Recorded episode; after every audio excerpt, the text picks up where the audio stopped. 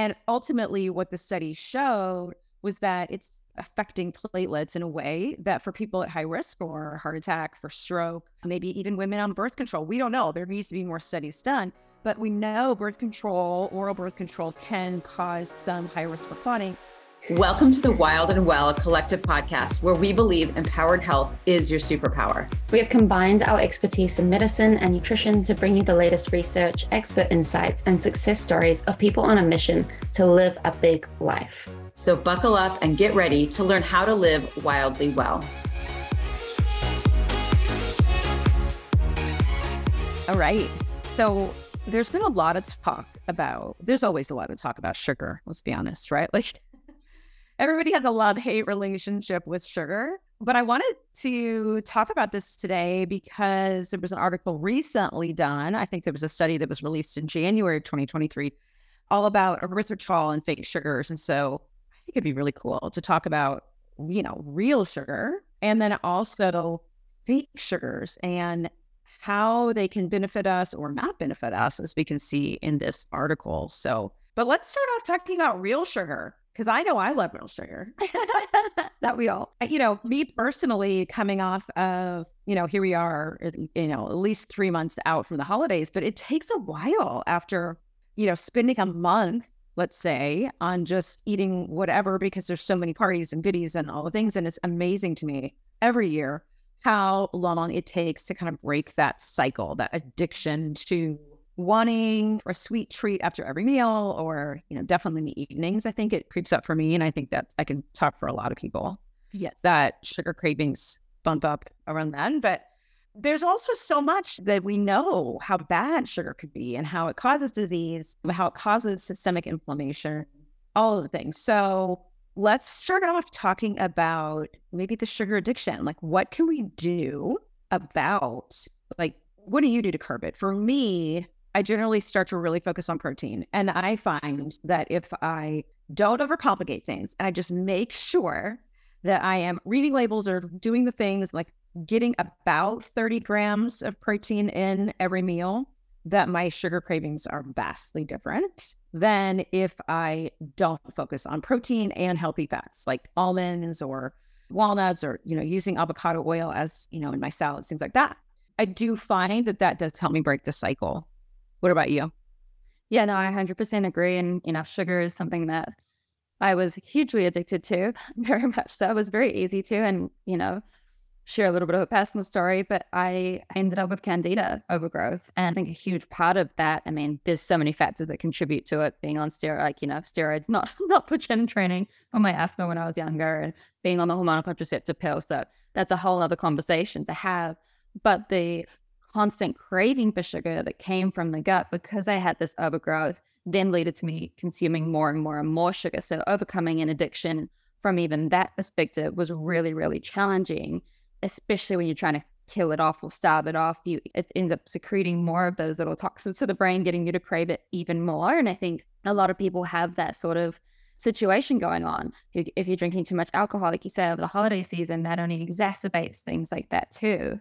So I think you touched on it perfectly with the protein. A lot of people underestimate that. And our typical go to with snacks is carbohydrates, right? We reach for a piece of fruit. We'll grab some rice crackers. We'll, you know, grab something that's quick and easy. And the quick and easy things tend to be carbs. And so the biggest thing that I focus on if it's coming to snacking is making sure you are pairing that with a protein or you're pairing it with a fat source. So it's going to slow down the release of the carbohydrate. And, you know, we've talked about this a little bit before, but you're mitigating that blood sugar roller coaster and if you mitigate that, you're not going to have the high and the low, which means you're typically not going to end up with the craving or the crash because you kept your blood sugars nice and stable. So definitely protein, definitely high quality, healthy fats. And the other thing I found to be a game changer, and it's not specifically a food source, but magnesium. So thing I pop my clients on, myself on. I have at least 350 milligrams of magnesium bisglycinate every single day, sometimes up to 600 milligrams. And that really seems to help. One, it calms the nervous system down, kind of keeps my nervous system at bay. And then that also supports the sugar cravings, right? If we even look at it from an adrenal perspective, like there's so many reasons why our body would crave sugar. I think that's another thing we could really touch on. Mm-hmm. Yeah, I like that you brought up having an overgrowth in your gut. It's amazing how much the gut brain connection drives our actions in mm-hmm. what we eat. So, along those lines, another thing that I find helpful when it comes to sugar cravings is resistant starch. And resistant starches are really just starches that aren't broken down until the large intestine and they feed bacteria. So the bacteria then are satiated and they're not sending out SOS signals for us to eat more, right? So that's really helpful. And easy way, I don't know if they have this where in New Zealand, but in the US, you can get green banana flour, just mm-hmm. like in the almond flour section. You have it. Okay. Green banana flour, I just add a teaspoon to smoothies, and that is a resistant starch. You can also cook potatoes, cook rice, and then cool it, put it in the fridge. And if you, even after it's been cooled, you can reheat it, and it's still it has changed its property enough that doesn't have such a spike in the blood sugar, and it also feeds the good bacteria. So those are all really helpful. I think to switch that up. And you know, I guess as long as, as we're talking about straight sugar, the just the bad parts of sugar, like it creates so much inflammation. Like we can see this in studies where people drink, let's say, a sugar drink that contains fructose. Blood labs can actually be measured. CRP, which is an inflammatory blood marker, is actually elevated for hours after drinking this. Like it, it literally is a threat to the body. And straight, let's say, fructose, which is in a lot of things, you know, now it's become such a key word that you'll see a lot of labels saying no high fructose corn syrup because it is so dangerous to the body but that also, you know, goes straight to the liver and really stimulates more triglycerides and things like that. So I think a lot of people don't even think that the sugar that they're eating is actually why their cholesterol or their triglycerides are high. So high triglycerides, actually, a huge source of that is high sugar intake, ironically enough. Yeah. And I think, you know, one thing I always say to clients is sugar, your body perceives sugar just like alcohol is a poison, right? it like you say, it causes such a such a high level of inflammation. It can erode our cells, it can erode things and our arteries and that sort of thing over time. And we really want to make sure that we are keeping it to a minimum. And whilst there is refined sugars that do that massive blood, glucose spike, and like you say, it's amazing the impact that it has on our body for hours later. And I know in the States, more predominantly than anywhere, the high fructose corn syrup was a huge, huge issue. And it's good that things are starting to shift now.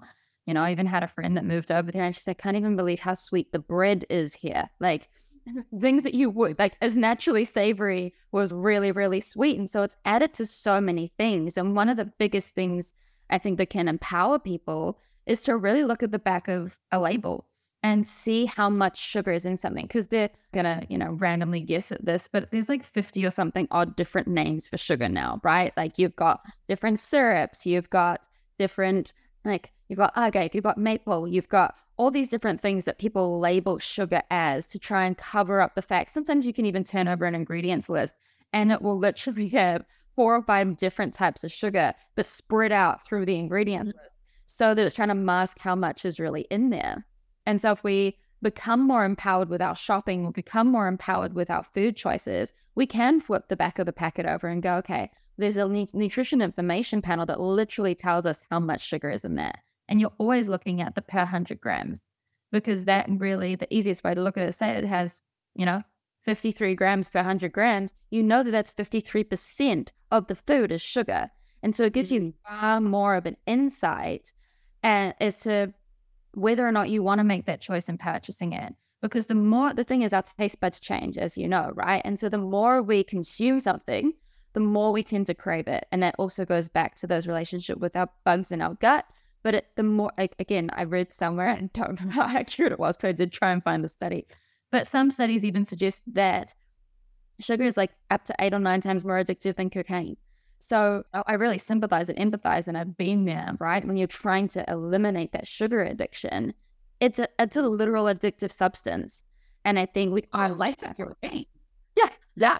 I mean, dopamine going wild when you eat sugar, right? So it's it's a legitimate thing, and I think that it's it's it's one thing to read and say, okay, great, I shouldn't be eating so much sugar, but it's difficult. And I think you know, being somebody who has kids at home, I know my kids shouldn't be having a lot of sugar, but let's be real, they do. And it's even more of a temptation for me because it's it's present, right? So I would say if, if you have the option, well, we always have the option, but to really just avoid purchasing and having those things hanging out in the house for one thing.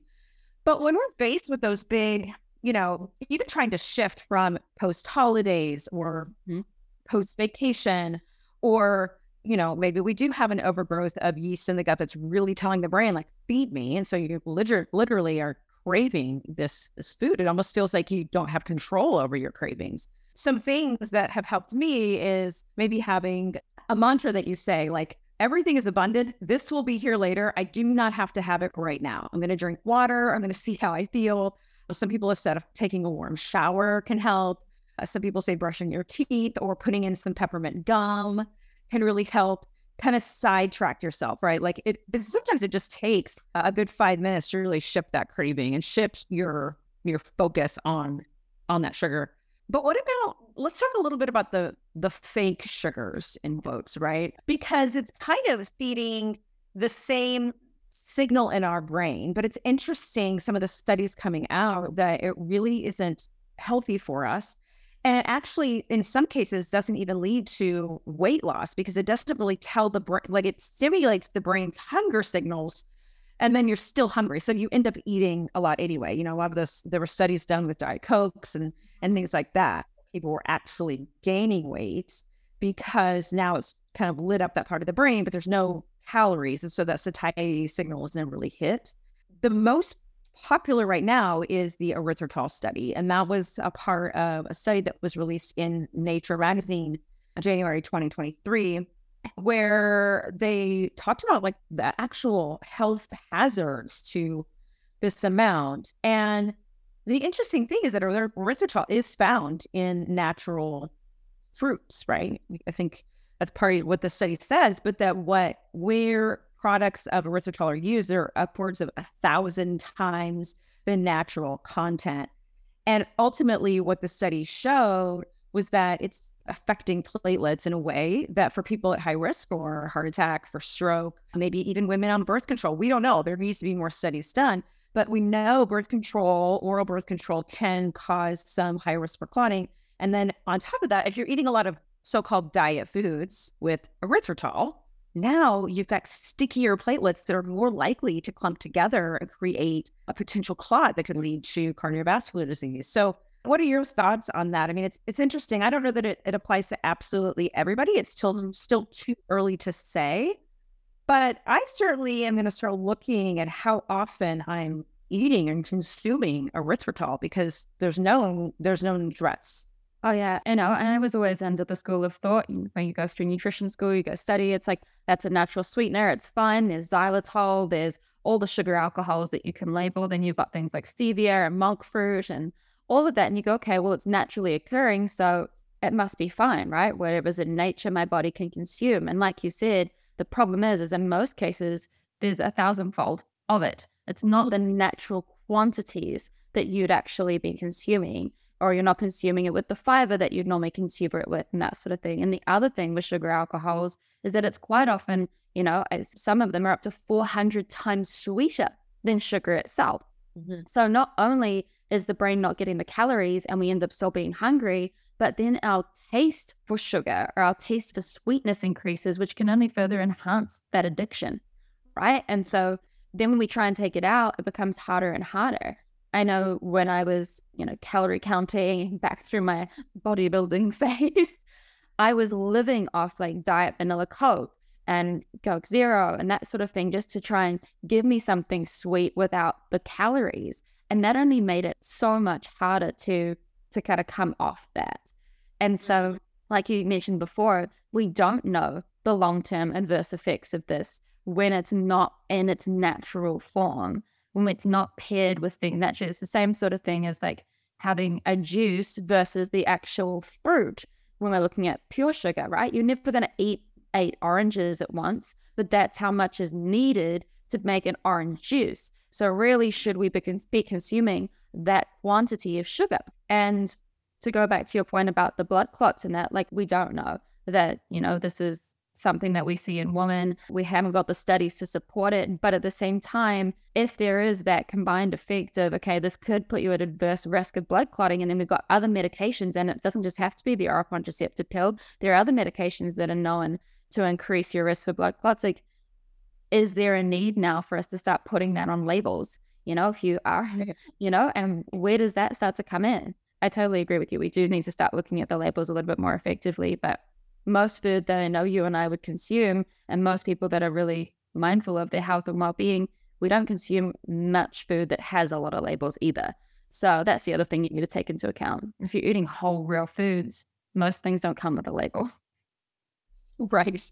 Well, going back to erythritol, I, I'm just thinking in the weightlifting world, particularly with men, you know, testosterone injections, that does increase. And that's something that, you know, I would check in clinic all the time. We would check a CBC, we would look at their blood count, look at platelets, look at, you know, how how much because it testosterone does increase red blood cells, right? So you are at higher risk for clotting in some people, especially if you have a genetic predisposition for it, because not everybody is exactly the same genetically when it comes to this area.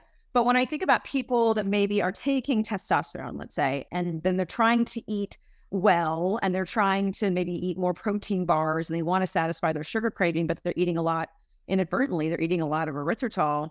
Yeah, I mean, there's just so many different combinations that could put people at risk in areas where people think that they're doing the right thing or they're cutting, you know, they're cutting out the inflammatory properties of sugar, but they're really kind of causing another issue. So it's just kind of one of those topics and i think research articles to put in your back pocket and say oh how much am i eating of something that's not really it's kind of fake it's not really it's not real? And so where to get i think like you said our taste buds get normalized to a certain amount of sweetness. And so when we kind of come down from the sugar high we realize there really is a lot of you know fruits and, and things like that that do satisfy some of that sugar craving and I think you mentioned this before, but I do always tell all of my patients and clients, and even for, and for myself, if I'm going to have fruit, make sure you're pairing it with a protein. So a yogurt or you know some kind of some kind of a protein so that you don't have that. Even yeah just regular fruits can really spike the blood sugar without a good balance of protein at the same time. Yeah and i think you know just tap onto that. A lot of whole real food recipes and that are moving towards okay well if it's natural sugar it's fine. And I think there, you know, there's a little bit of a discussion that needs to be had around this too, because one date, you know, one, mm-hmm. I don't know if I say it right, but minjal date or whatever they're called, you know, contains a full teaspoon of sugar. And so we're making these bliss balls, we're making these healthy slices, we're making these, you know, alternatives to buying something off the shelf, which in all fairness is a lot better because the rest of the ingredients tend to be whole real foods. Our body knows what to do with it. So I'm not putting them down in a huge way, but I think we consume them going, oh, it's just like a normal snack, when really we should be viewing it as a treat food still. It still is the same caloric, if not more, because we tend to combine the sugar and the fats in it than a normal slice of cake. And we've got that huge surge of potentially using something like dates or maple syrup to make it that sweet, yummy tasting, raw, delicious treat or whatever it is. And so we can end up snacking on these. I know one of my friends had found one during the whole lockdowns and she was like, I was having one a day, you know, they're super healthy. And she happened to reach out to the brand and ask them, Oh, do you know by chance like how much like how much calorie count they are. And, you know, she says, oh, there's such a variety between the slices, but they average around 500 calories a slice. And you're mm-hmm. looking at about 40 grams of sugar per slice. And it's like, if you're eating that a day, you've pretty much consumed your sugar content for the day. And your blood sugars, you know, even though it's paired with that little bit of fat, like probably going into haywire. You wonder why you end up with brain fog. You wonder why you end up with low mood or mood swings. You wonder why your energy starts to crash, right? And I think that's something that even though we might be having these healthier, quote unquote, options, are they really just like the erythritol? Are they really serving our body? Mm-hmm. I think a question you can always ask yourself is who's driving the bus? Like, am I driving the bus or is the sugar driving the bus? Like, do I really feel like I could say yes or no and, and be okay, okay either way? Or am I really like, oh my gosh, I, I can't, I can't help it. I, I have to have XYZ. And that's where I think if, if you're getting to that point in the, I know this is the trigger for me. If I'm getting to the point where I'm like, oh my gosh, that's all I can think about right now. Like I've had dinner and now I have to have a sugary treat. it's time for me to, you know, do some of the things that I know that help me get back on track, which is higher protein, really concentrating on that and high and better healthy fats with every meal. And then maybe adding some of that resistant starch. But I do find that when I really focus on good protein, I don't need, I don't crave that sugar. And it's so great to feel like I'm in control. I'm driving the bus of, of what we're doing in the sweet department. So yeah. Anything else to add? I think I think this has been really hopefully helpful in deciding, yeah, what's best for your body and and recognizing. I think we all know that sugar's somewhat bad for us, but recognizing what to do about that craving because it's not always yeah, it's just not always something that we feel like we're in control of. Yeah, and I think yeah, everything you said so far has touched on it so beautifully. And just to further reiterate the protein, you know, and we've talked about this a little bit before as well when it comes to a lot of women do this, but I know men are guilty for it as well, is skipping that breakfast in the morning. And if you miss that initial protein hit first thing in the morning, you know, you're 30 to 40 grams, if you can get that much in, the 40 grams, if you're 30 grams of protein first thing in the morning, you're setting your metabolism up for success. You're setting your day up for success. You're regulating your hunger cues, your appetite, hormones, all of that sort of thing and making sure that the next meal you have, you're more likely to pick a protein rich, balanced snack or a balanced meal because you've had something that satiated you. And then you get to the end of the day and you're not going, oh my goodness, I have starved myself all morning. All I've relied on is that cup of coffee or, you know, a quick muffin or something to get me through. And now I'm at the end of the day going, I need to not only consume those calories, because, you know, the other thing I think we forget about too, the body's really smart if you've missed out on a whole lot of caloric intake in the morning and you're tired, you're run down, that's why you get that sugar craving at like two or three in the afternoon, right? Your body is so hungry for some quick energy. You've started to slump, you've started to crash. And the quick energy is the sugar. Your body's smart. It's trying to help you, but doesn't realize, you know, that short term win, it's not helping you in the long term. And so when it comes to setting yourself up for success, making sure you've got enough protein, but starting with that protein first thing in the morning. So you mitigate that roll on effect that tends to happen throughout the rest of the day. Yeah, it's game changer. It really is. You don't feel near as much of a struggle with eating healthy when you really focus on proteins and fats. Like, you know, there's a bazillion diets out there, there's a bazillion different techniques, but man, if you keep it simple and you really focus on those two, it can be a game changer with how frustrating it can be to kind of get off that sugar wagon. So, yeah, this is a good talk. I hope you guys found it helpful. And I'm off to eat more protein. Yeah. we will drop the study below as well in the show notes. So if you do want to have a read over that or just want to use it as a little bit of a resource, then it's definitely there. And hopefully you got some some great tips that you can go and start applying right now if you are struggling with that sugar craving and trying to kick that to the curb. If you loved this episode, be sure to leave us a review, download, and subscribe. If you know someone that could also benefit from this conversation, please share. That's how we spread empowered health. We'll see you again for another episode of the Wild and Well Collective.